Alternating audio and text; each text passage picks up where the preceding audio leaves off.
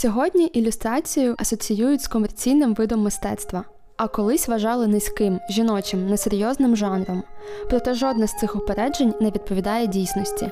І ми це доведемо. Усім привіт! Це подкаст «Дизайн історії» від Digital Studio Hexagon, і сьогодні ми говоримо з засновницями студії «Серіграф» Анією Іваненко. Всім привіт! Та Женією Полосіною. Привіт! Е, привіт, дівчата! Розкажіть, будь ласка, що таке «Серіграф»? Е, «Серіграф» – це візуальна студія, ми вирішили її так назвати, тому що не знаємо, як... як інакше сказати, чим окреслити все, чим ми займаємось, бо дуже багато напрямків.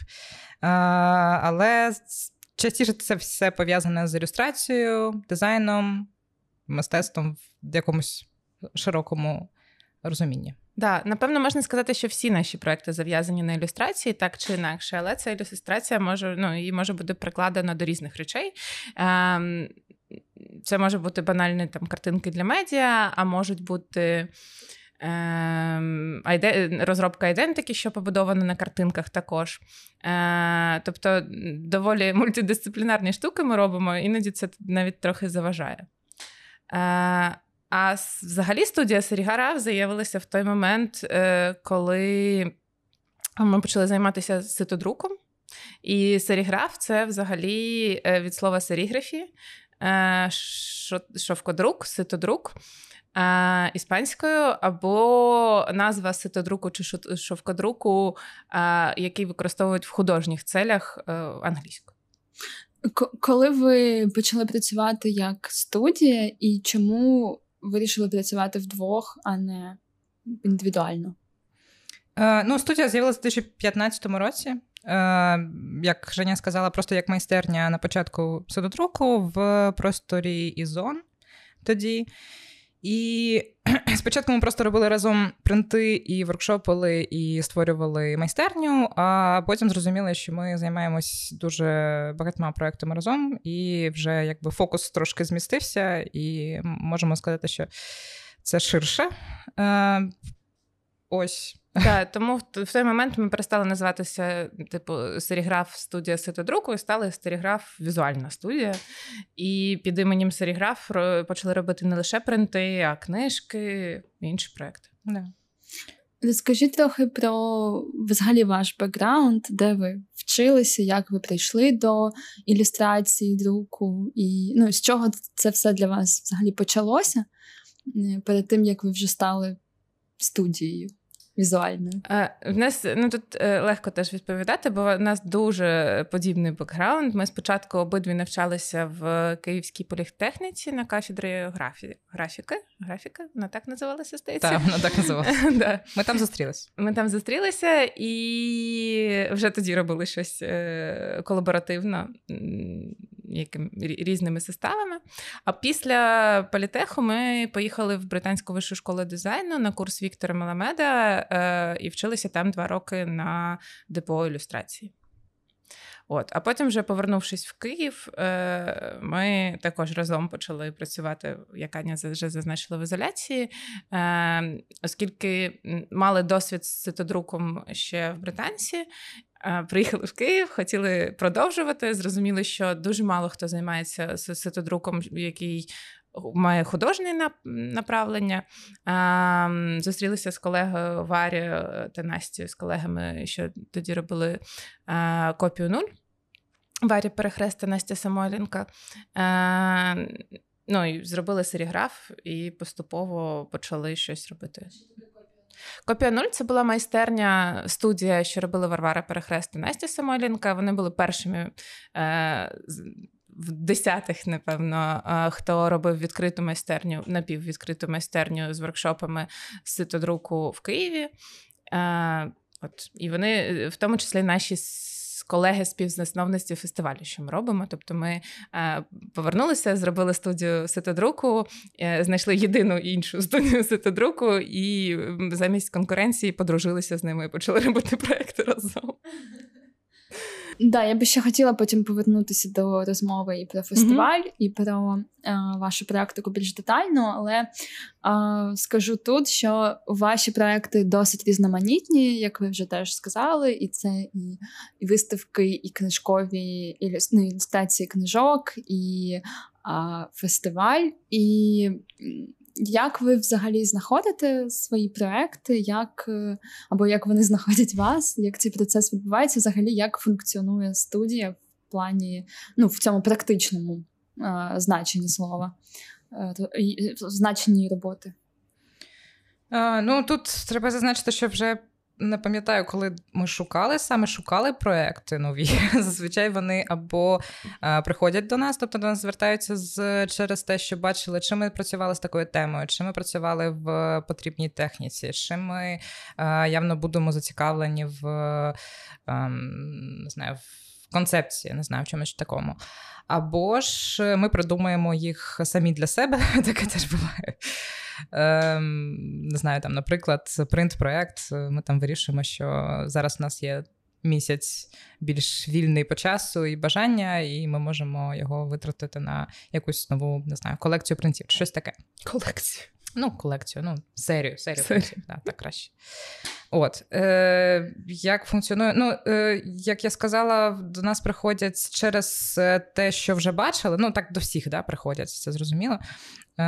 Це працює на тебе, якщо ти зацікавлена в, наприклад, там я часто працюю з темою міста, і до мене так чи інакше з'являються люди, що е, потребують якогось е, розкриття теми чи якогось да, ти одночасно... візуального матеріалу, е, що стосується урбаністики або, або міста взагалом, або там архітектури, або чогось такого.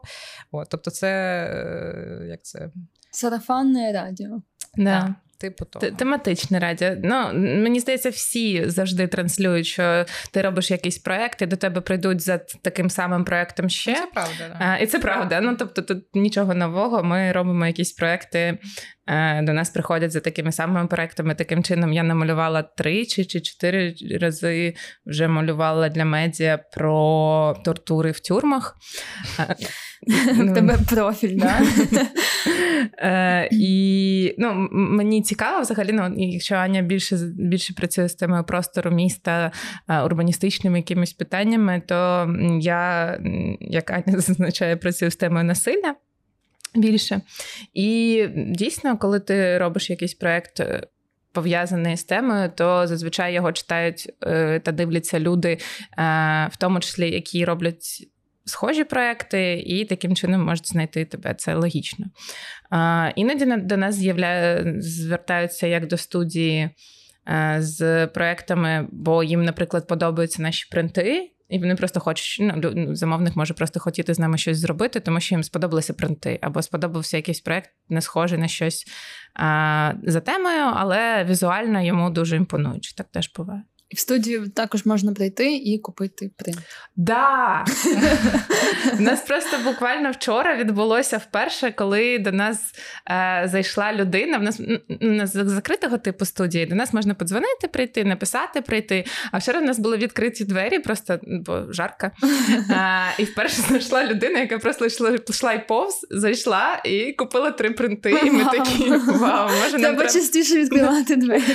Ні, ну ми просто ще на промсі знаходимося. Знаходимось, да, ну, якби да. Там тут... ходять люди, звісно, але ну не те, щоб це така прохідна зона, да, там да. Якби немає кав'ярень навколо, немає. Вітрини, да, там нічого, да. У нас закриті Фармак двері. Навпроти. Клас. Так, і ми, да, ми багато пожартували, що відкриє двері і можливості зайти.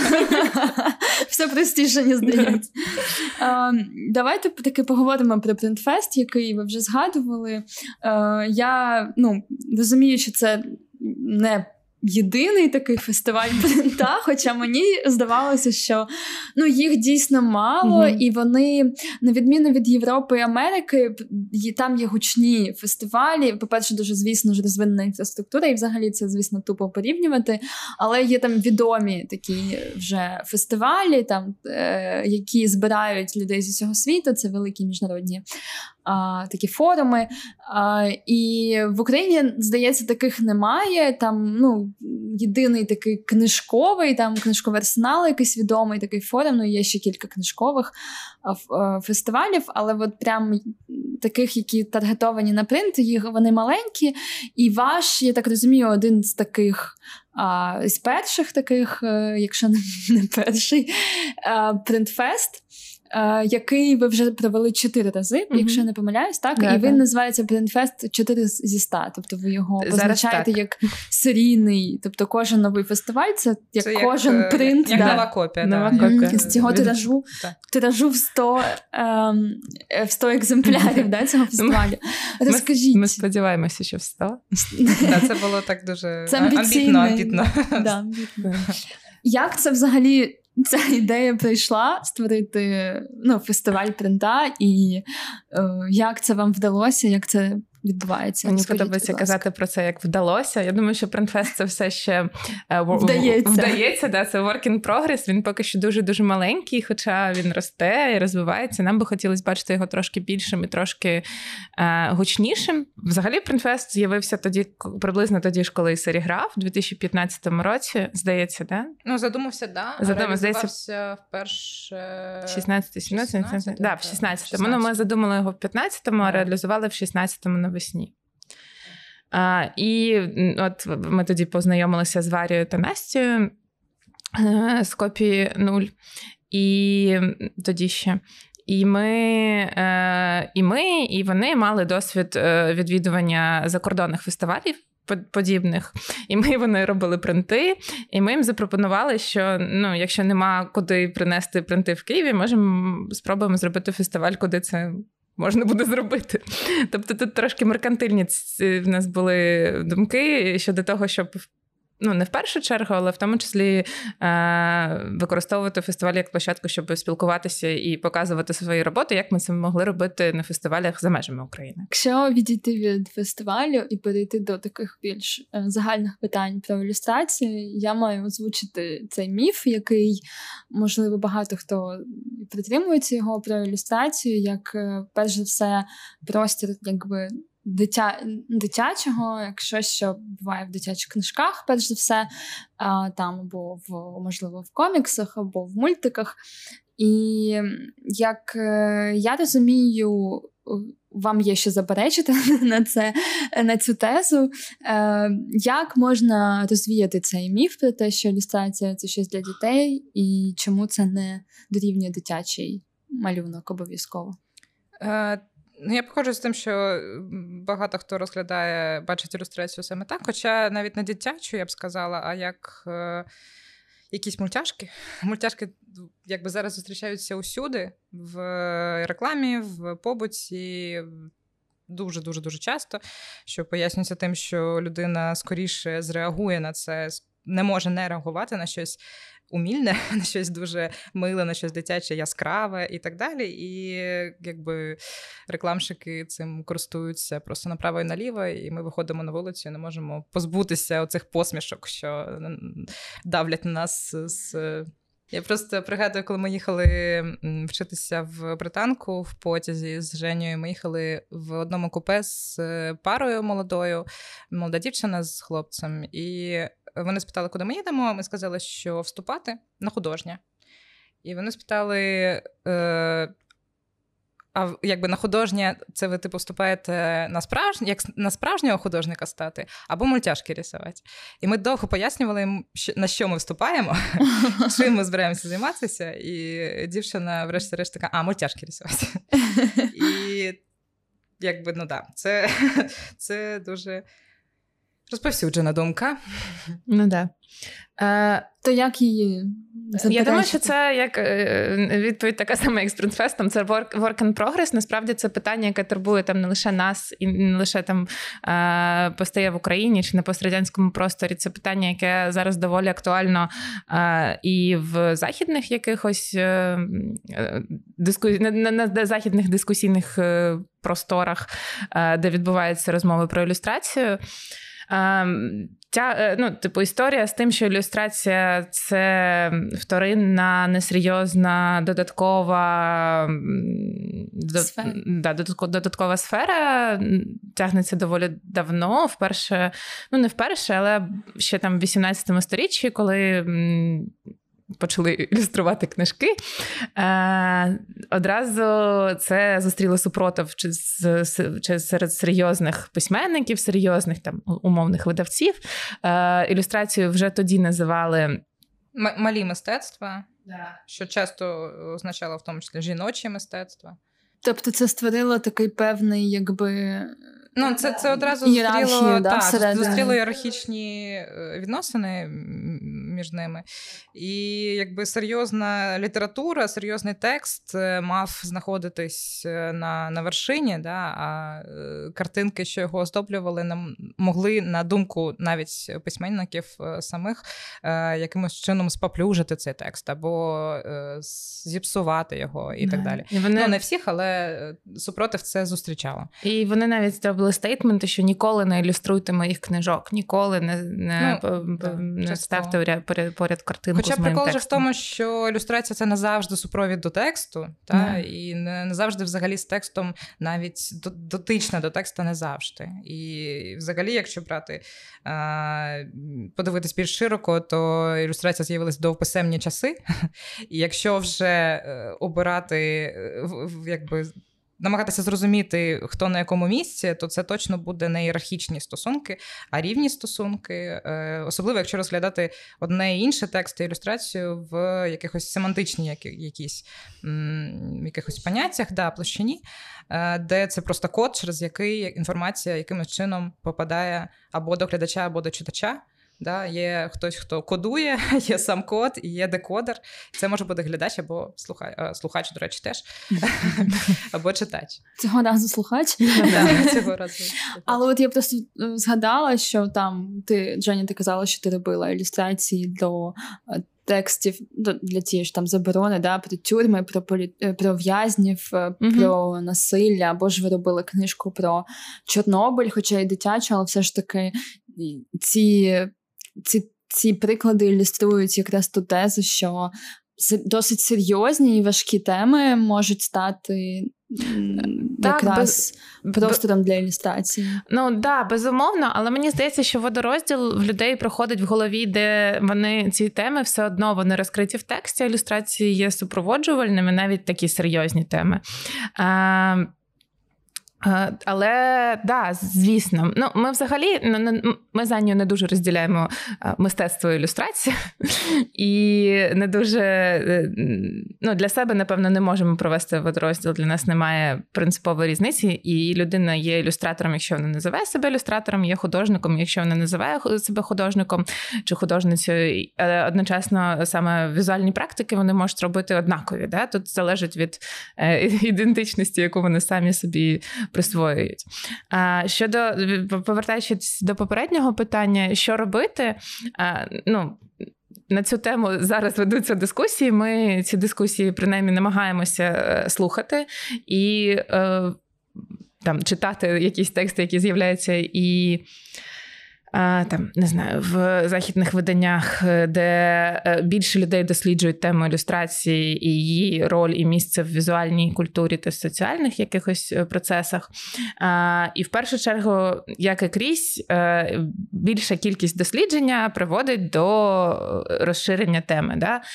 Більша кількість людей, що пов'язані з індустрію, ну, можемо назвати це індустрію, да, приводить до того, що візабіліті, не знаю, як це сказати, видимість, видимість е, е, окремої ілюстрації стає більш чіткою і більш окресленою. Для того, щоб окреслити, що таке ілюстрація, треба, щоб якийсь час відбувалася дискусія, де люди сперечалися на, те, на цю тему, врешті-решт, створюючи якісь сенси і теоретизуючи це. Для цього треба, щоб була достатня кількість людей, що зацікавлені в цій, в цій суперечці.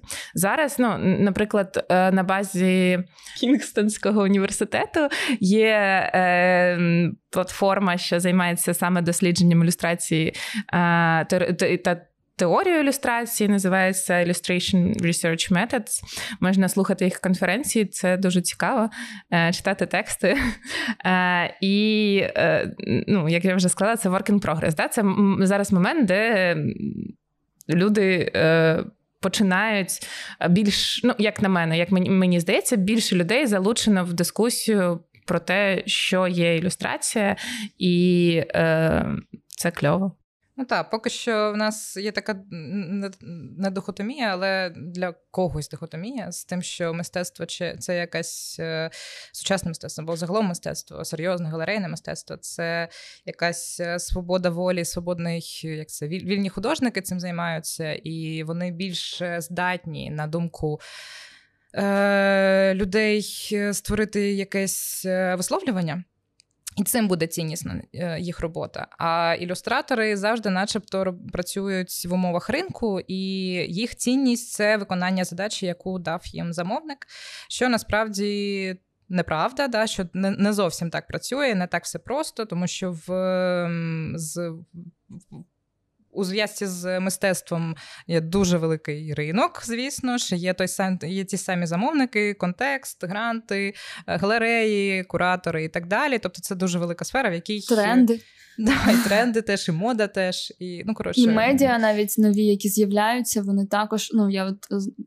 доповню, що там досліджуючи навіть ту ж історію мистецтва дев'яностих, mm-hmm. дуже видно, що з появою ресурсу і там певних е- осередків, фондів, там того ж фонду Соросу, з'являється доступ до нових медіа, таких як відео, камера, mm-hmm. і з'являється плеяда відеомитців і, відповідно, робіт, які mm-hmm. переключаються з живопису на відео, а коли завершується цей етап, знову повертаються до живопису. Тобто це дійсно дуже укорінений в ресурсах різного типу абсолютно. Процес. Так, абсолютно.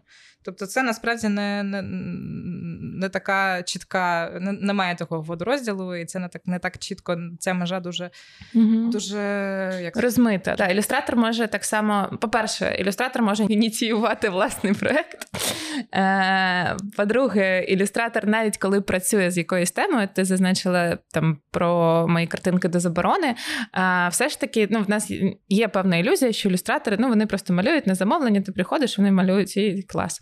Але насправді, якщо подивитися, якщо це довга художня практика в людини, то можна побачити, що є певні теми, з якими працює художник-ілюстратор, певні медіа, з якими він працює. Медіа, коли ти обираєш медіа, ти обираєш в тому числі контекст. Да? Medium is the message. Да. Я теж, в мене завжди ця фраза була. Ну, типу, не можна там прям знак дорівнює ставити, але умовно, там, типу, коли художник працює з конкретною галереєю, він працює в конкретному контексті, бо в конкретній галереї є теми, з якими вона працює, теми, на які вона, ну, там, отримує гранти, бере гроші, дає гроші, бо там є в досліджує. Кура... досліджує, бо в кураторів є свій інтерес дослідження, да? І художник, погоджуючись працювати з цією галереєю, розуміє, що йому треба бути всередині цієї, ну, не знаю, кон'юнктури можна казати чи ні. В самому... Ну, це відбувається не те, щоб свідомо, це часто просто вибір, який здійснюється за рахунок практики, але так дійсно він є. Ну, тобто, не можна, не будь-хто може працювати з будь-ким умовно. Ну, так. І в ілюстрації там ти можеш довго, ну, наприклад, Ані, вона а, цікавиться простором, досліджує в власних практиках простір, а, і відповідно з ілюстра... там, з замовленнями комерційними працює багато з містом, з, ну, в сенсі не з Києвом, а з урбаністичними темами, з темами простору. І а, відбір цих замовлень вона теж робить самостійно, тому що це їй цікаво досліджувати і а, працювати в зв'язці з людьми, що досліджують місто зі своєї сторони. Я от хотіла якраз, да, повернутися і до тем, з якими ви працюєте, точніше перейти детальніше, і до ідентифікації, а, яка можлива там як ілюстратор, і як художниці. Ви, ну, останнім часом і індивідуально, і разом берете участь у виставках або ж навіть створюєте персональні проекти виставкові. І ну, може це не останнім часом, я просто згадую кілька таких проєктів, які відбулися буквально нещодавно. Я би хотіла якраз поговорити більш детально про проєкт, який, на мою думку, дуже цікавий і який ви показували двічі. Це проєкт, присвячений промисловому подолу, теж урбаністичній темі. Ви його робили разом з урбан-кураторами, такою урбаністичною ініціативою. І показувала його в кооперативі, а потім на книжковому арсеналі. Розкажіть про це детальніше, про цей проєкт і про те, до яких ви там вдаєтесь також прийомів, окрім ілюстраторських, які там теж є, звісно ж. Це спільний проєкт, саме так, з урбан-кураторами, які робили в своїй частині проєкту, вони робили дослідження постпромислового подолу. І окремо не тільки якихось відомих промислових будівель і фабрик в минулому або чогось такого, але і місць, де перетинаються люди з різних, дуже різних сфер, різним досвідом, різними зацікавленостями в цьому місці і так далі, що, що ми назвали інтерпросто. Їх частина була з дослідженням, наша частина була з, якби, з візуалізацією і е... інтерпретацією, інтерпретацією да, того, що ми побачили в їх дослідженнях. Uh, і можна сказати, да, це такий ілюстраторський проєкт, як мінімум, тому що в нас був від початку текст. Ну, можливо, не сформований повністю, але типу сенс, да? Текст як сенс, uh, який ми інтерпретували візуально. Хоча, насправді, ну, ми багато працювали разом і в процесі обговорення того, що і з точки зору сенсів піде в контекст виставки.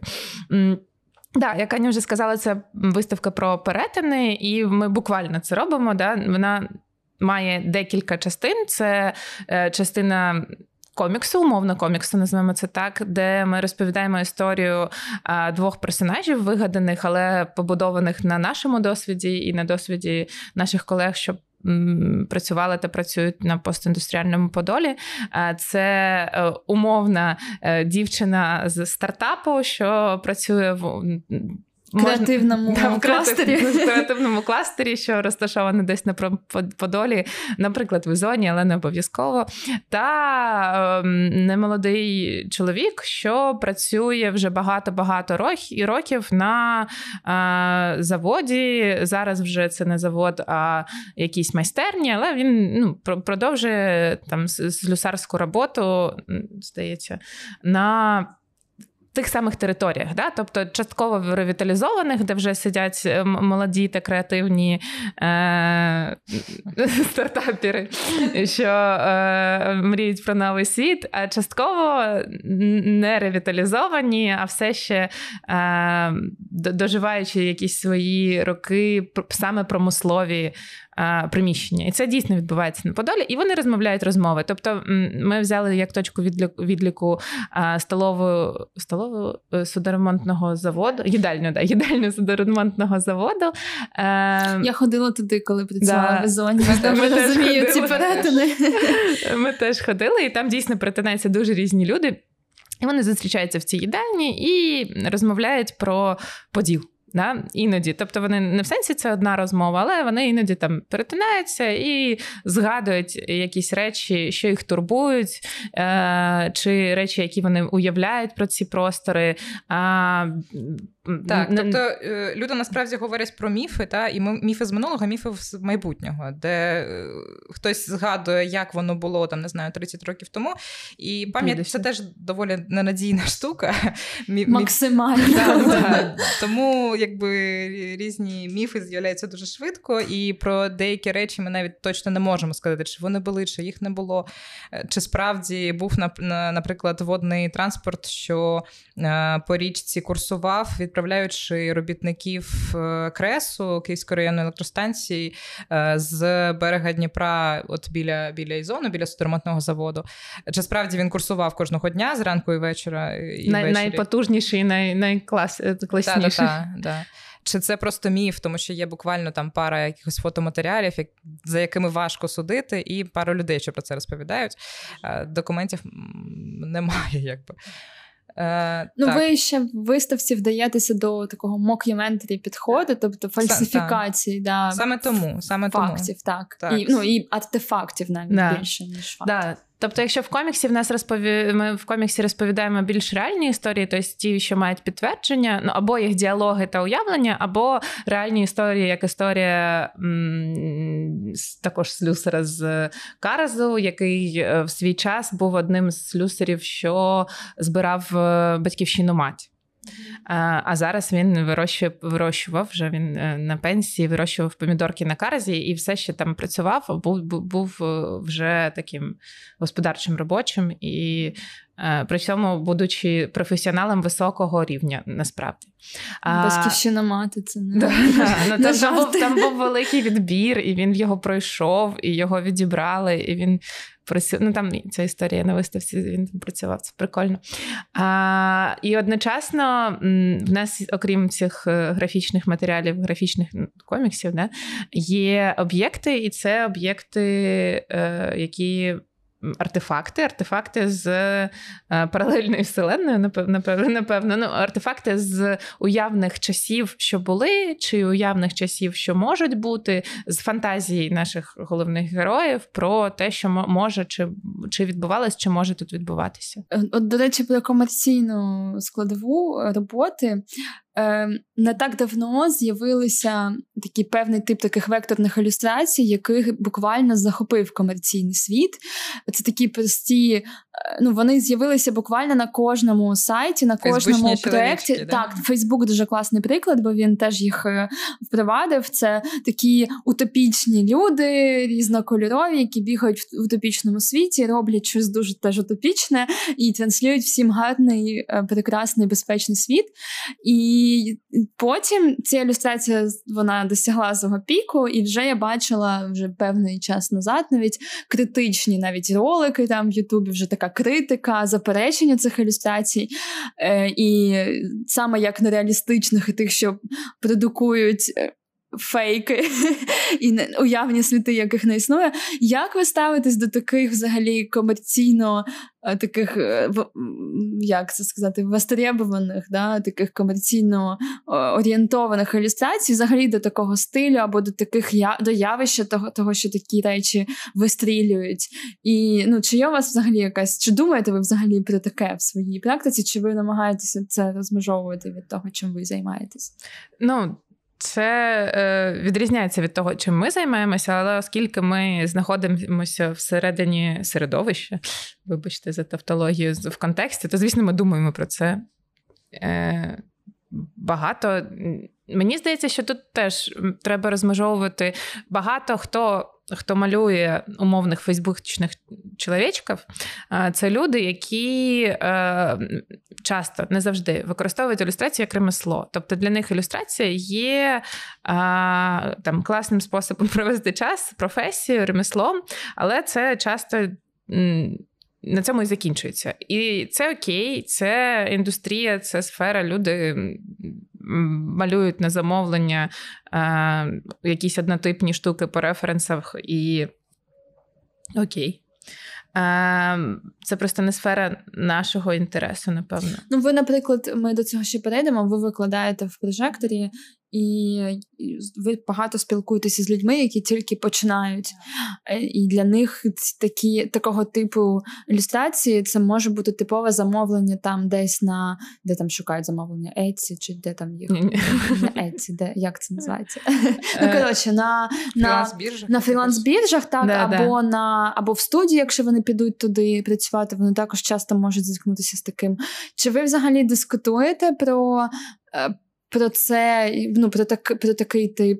Ну, це я якраз називаю комерційною ілюстрацією, але я розумію, що це теж певним чином узагальнення, тому що можуть бути круті проекти при цьому комерційні, але які значно більш вигадливі, і це означення зовсім не пояснює їх, якби не вписує їх.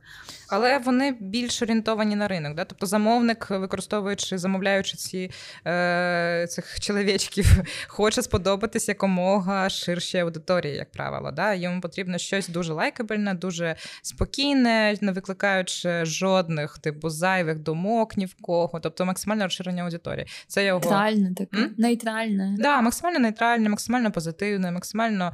Е, навіть не, не, не не суперпозитивне, просто позитивне, знаєте, це ну, безпека на безпеці. Да, безпека на безпеці, на безпеці, на безпеці. І ілюстратор, що малює, це теж керується безпекою, да? І навіть коли обираючи запропонувати такі стилі, він теж керується безпекою. Тобто, розуміючи, що більше замовників в нього, можливо, можливо буде, якщо він буде таке пропонувати, на відміну від того, якщо він там буде більш експериментально підходити, де він знайде таких людей, що в нього щось замовлять. Тобто, це теж питання ринку, знову, абсолютно комерційне, да. Я сподіваюся, що поступово розширюється світогляд, поступово з'являється якась насмотреність, не знаю, як. Надивленість. Надивленість. Ну, коротше, досвід продивляння, досвід розглядання, досвід глядача, глядацький досвід, це буде найкраще слово. Ем, і в замовників, і в ілюстраторів. В починаючих ілюстраторів, я думаю, що саме через брак е, глядацького досвіду це відбувається, і поступово воно з працею, з е, практикою люди поступово, якби через кілька місяців розуміють, що ой, ну це ж нудно, ну, ну ні, ну не можна. Ну, можна, може, років. Ну, буває, що років, да, буває, що але, місяць. Ну, зовсім критично до цього ставитися теж неможливо, бо ілюстрація – це прикарна праця, незахищена, дуже нестабільна. Ілюстратори, якщо подивитися... У цю... нас, принаймні. У нас, ну, не тільки ну, у нас, де. Якщо в цілому подивитися криву заробітку в креативних індустріях, умовно, в дизайні, то ілюстратор буде на останньому місці в усіх країнах. Тобто це найнижчий рейт за годину буде в ілюстратора. Іноді це графічний дизайн. А як же коректори? Ні, графічні, графічні, саме візуальні. Пригаднула найнижчі, і з'явилася ще черга людей, які би теж постояли на саме в візуальних практиках, ну в дизайні. Іноді графічний дизайнер поряд з ним стоїть. Тобто, типу, так трошечки вище.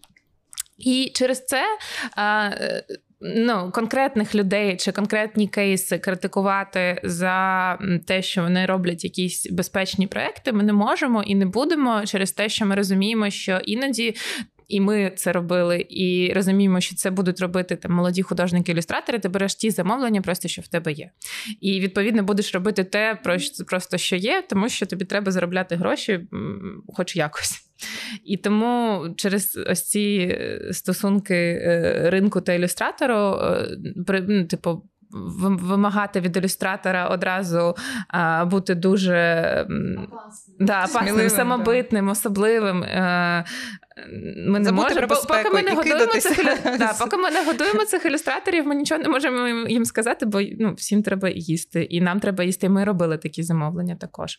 Колись. Дуже дивні колись. От переходячи до питання ще такого прикатності, я би хотіла запитати вас про фейсбук-групу «Ілюстрактор», про яку я знаю, як таку групу, яка саме консолідує спільноту і говорить про саме практичні питання в ілюстрації і в сфері, точніше, навіть в індустрії, серед замовників, там питання демпінгу, цін. І я так розумію, що можна сказати, що ця група виконує функцію такої альтернативної профспілки. Як ви ставитесь взагалі до ідеї профспілки якоїсь або якогось альянсу серед ілюстраторів, який міг би захищати інтереси спільноти прикатної? І чи ви вірите в яку, якусь толера... солідарність в спільноті, чи вона може кудись далі нас всіх штовхнути? Ну, я думаю, це супер потрібно. Супер потрібно всім, якби, нашим е- культурним працям, е- працівницям і працівникам в Україні зараз таке потрібно. Ілюстратори не виняток. І е- я думаю, що ну, це насправді відчуває, доволі швидко відчуває майже кожна і кожна, коли ти стикаєшся з тим, що ти не розумієш, якби, а що, що чи так можна, чи так не можна, які якби правила тут діють, і всі якби користуються цим е, чорним, е, не знаю, сутінками, в яких все відбувається, і е, як це називається, кулуари, чи що це? Де вирішуються умови договорів і умови співпраці і, і так далі. Тому це супер потрібно. Я дуже сподіваюся, що кудись воно зрушить з місця, але це, ну, це, це, це велика робота. Ну, це велика робота, якщо, яка вже зроблена в тому числі. Тобто, я думаю, що ілюстрактор робить дуже велику роботу, потрібно е- і в якомусь сенсі, можливо, це виліться в якусь більш... Е- як це? Більшу структуру. Більшу, ну, більш легалізовану профспілку, можливо. Я думаю, да. що вони роблять класні штуки. Як приклад можна навести ем, Польщу, в, яко, в, якій, в якийсь момент е, організувалася спілка ілюстраторів і організувався Організувалася, власне, профспілка, яка там з групи в Фейсбуці, умовно, ну, я не певна, що в Фейсбуці, але переросла в е, структуру, організацію з юридичними е, правами, е, яка почала відстоювати інтереси ілюстраторів в в дискусіях про культуру Польщі. І в якийсь момент досягла того, що ілюстрація стала експортним продуктом в Польщі, культурним експортом. Тобто держава Польща почала давати гроші на експозиції польської ілюстрації в інших країнах, почала інвестувати в просування проєктів, пов'язаних з ілюстрацією всередині Польщі і за кордоном. І таким чином і в індустрію прийшло більше інвестицій, і на державному рівні ілюстрація стала більш видимою, і, відповідно, ілюстратори стали більш захищеними. Бо є конкретна структура, яка відстоює твої права, і це прикольно. Тому я думаю, що якщо є шанс, що в Україні буде поступово відбуватися щось подібне, то це дуже прикольно. Я би хотіла ще повернутися до розмови про ваше викладання в прожекторі. Я mm-hmm. вже сказала, що ви там викладаєте, так, і викладаєте курс ілюстрації, основи, так, наскільки mm-hmm. я розумію, ілюстрації. Я хотіла запитати, чому для вас взагалі важливо викладання, які задачі ви вирішуєте через викладання, через спілкування з початківцями? У нас, як це, не меркантильні, а егоїстичні цілі з викладанням. Тобто ми, звісно, хочемо комусь щось там подарувати, знання і все таке. І, але насправді ми хочемо, по-перше, я для себе бачу сенс в проговоренні певних тем, в формулюванні, там, може, спрощені в словах, може, роз'яснені якихось понять, якихось термінів, або навіть не термінів, да, а просто розмовам про те, чому це працює, це не працює, які тут засоби виразності, як спрацювали, чому вони не завжди працюють так, по-перше. А по-друге, ми можемо таким чином трошечки, трошечки е, впливати на, на, на, на ті картинки, що е, бачать починаючі ілюстратори, на, на, на ті е, ілюстратори, якими ми їх пічкаємо. Типу на ті е, теми, про які, на які ми фокусуємо їх увагу. Тобто ми можемо трошки на це впливати, і е, ну, це трошки таке прикольне відчуття. Ми просуваємо просто свої влади.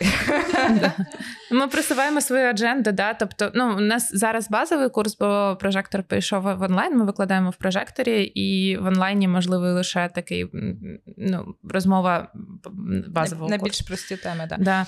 Ну, ми так бачимо, для ми нас. Так, для нас. І е, на ньому ми розповідаємо, наче там, про пляму, лінію, тон, колір, композицію, книгу, всякі такі речі. Але одночасно ми не показуємо просто пляму і просто лінію. Ми показуємо наших улюблених ілюстраторів і класних ілюстраторів, як ми вважаємо. І таким чином кажемо, ось ці картинки прикольні, подивіться. Так, да, вони класні. Вони класні. Фейсбучні чоловічки ми не показуємо. Да, ми да. показуємо їх. Таким а, чином, ну, можливо, щось відбувається. Завжди було. Робимо дисклеймер, що це наш погляд, і ми поважаємо, якщо їм не подобаються ці картинки, але їм доведеться їх дивитися до кінця курсу. Я в зв'язку з цим питанням, ну, хотіла б, в зв'язку з тим, що зараз є школа, да, в якій ви викладаєте, хоча і приватна, то все ж таки, хотіла б поговорити про те, що, в принципі, багато людей, які там прийшли через професійну освіту, в ілюстрації, в художню освіту ширше, все одно жаліються або якби зазначають, що їм не вистачає школи, школи, школи як, як місце навіть, куди можна прийти, а швидше як там набори принципів чи методів, чи думки, дискурсу, який розвивається одночасно з тим, як розвивається індустрія навколо і в світі. Чи ви теж належите до людей, яким бракує школи? І чи, як ви думаєте, чи є якісь передумови для того, аби вона почала формуватися зараз, або, можливо, вона вже формується? Так. Ну, ми належимо до людей, яким бракує школи, і ми думаємо, ну, я думаю, що для мене, наприклад, доволі все ще доволі травматично, що в мене немає умовних навіть рольових моделей, на кого я можу подивитися, чи ем, досліджень, які я можу почитати і зрозуміти, е, хто я.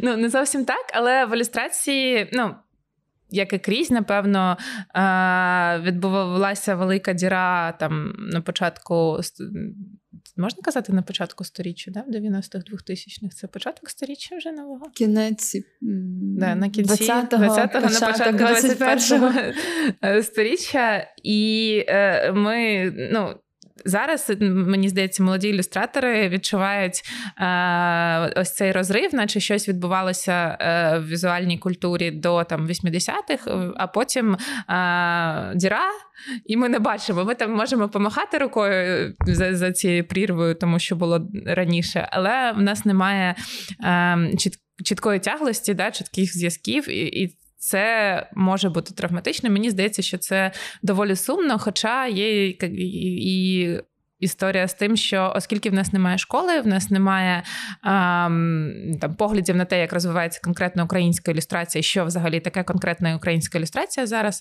е, то в нас і немає рамок. Да? Тобто іноді, там, коли ми спілкуємося з польськими ілюстраторами, вони кажуть, так прикольно, ви можете робити що завгодно, тому що ми е, для того, щоб розвиватися в Польщі, маємо все ж таки м- робити щось, що дотично до польської ілюстрації, до конкретних, ну, не, не зовсім прийомів, але там поглядів на те, ну, зважати що, на те, да, що зважати на це. Інакше видавець просто не буде дивитись на мене, наприклад, бо я щось не зрозуміле і не в контексті. В нас цього контексту не зовсім він є, тому ти наче... Більш... Немає контексту, немає проблем.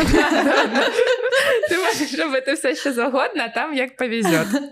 Оце якраз ти буквально озвучила таку наскрізну тему подкасту не. Цього сезону, бо ми говоримо з усіма нашими гостями про те, чи існує там український дизайн, да, в вашому випадку це українська ілюстрація, і якщо існує, то яка вона, а також наскільки нам взагалі потрібно визначатися з е, національними кордонами, да, якимись тут, тому що, можливо, це зовсім застарілий е, при, ну, застаріле визначення, і, можливо, там часи національного вони мають піти, і ми маємо якби впустити гнучкий великий світ в, в те, що відбувається тут.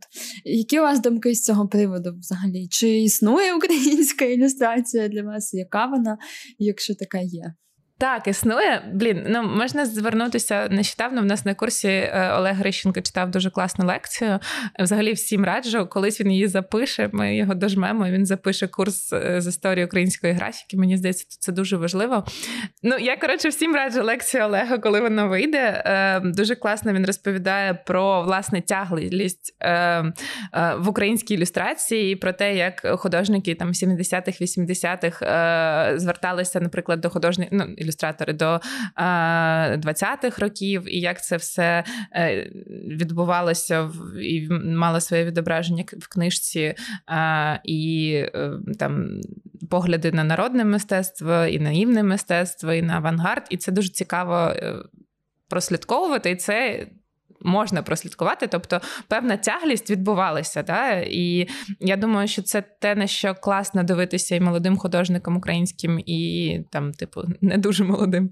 А, бо не обов'язково одразу а, починати працювати а, там в українському, ну, типу, це не означає, що одразу треба починати малювати наїв, чи починати вдягати всіх, не знаю, в народний костюм. Це означає, що це погляд в в історію всередину, він як мінімум може збагатити твоє уявлення про ілюстрацію і твоє уявлення про корінні ілюстрації безпосередньо в Україні. Ну так, і це ще може пояснити тобі певний твій досвід, mm-hmm. мені здається. Тобто ми виростаємо в певних умовах, звісно, вони різняться. Да? Ти в Києві виростаєш, чи в Донецьку, чи в...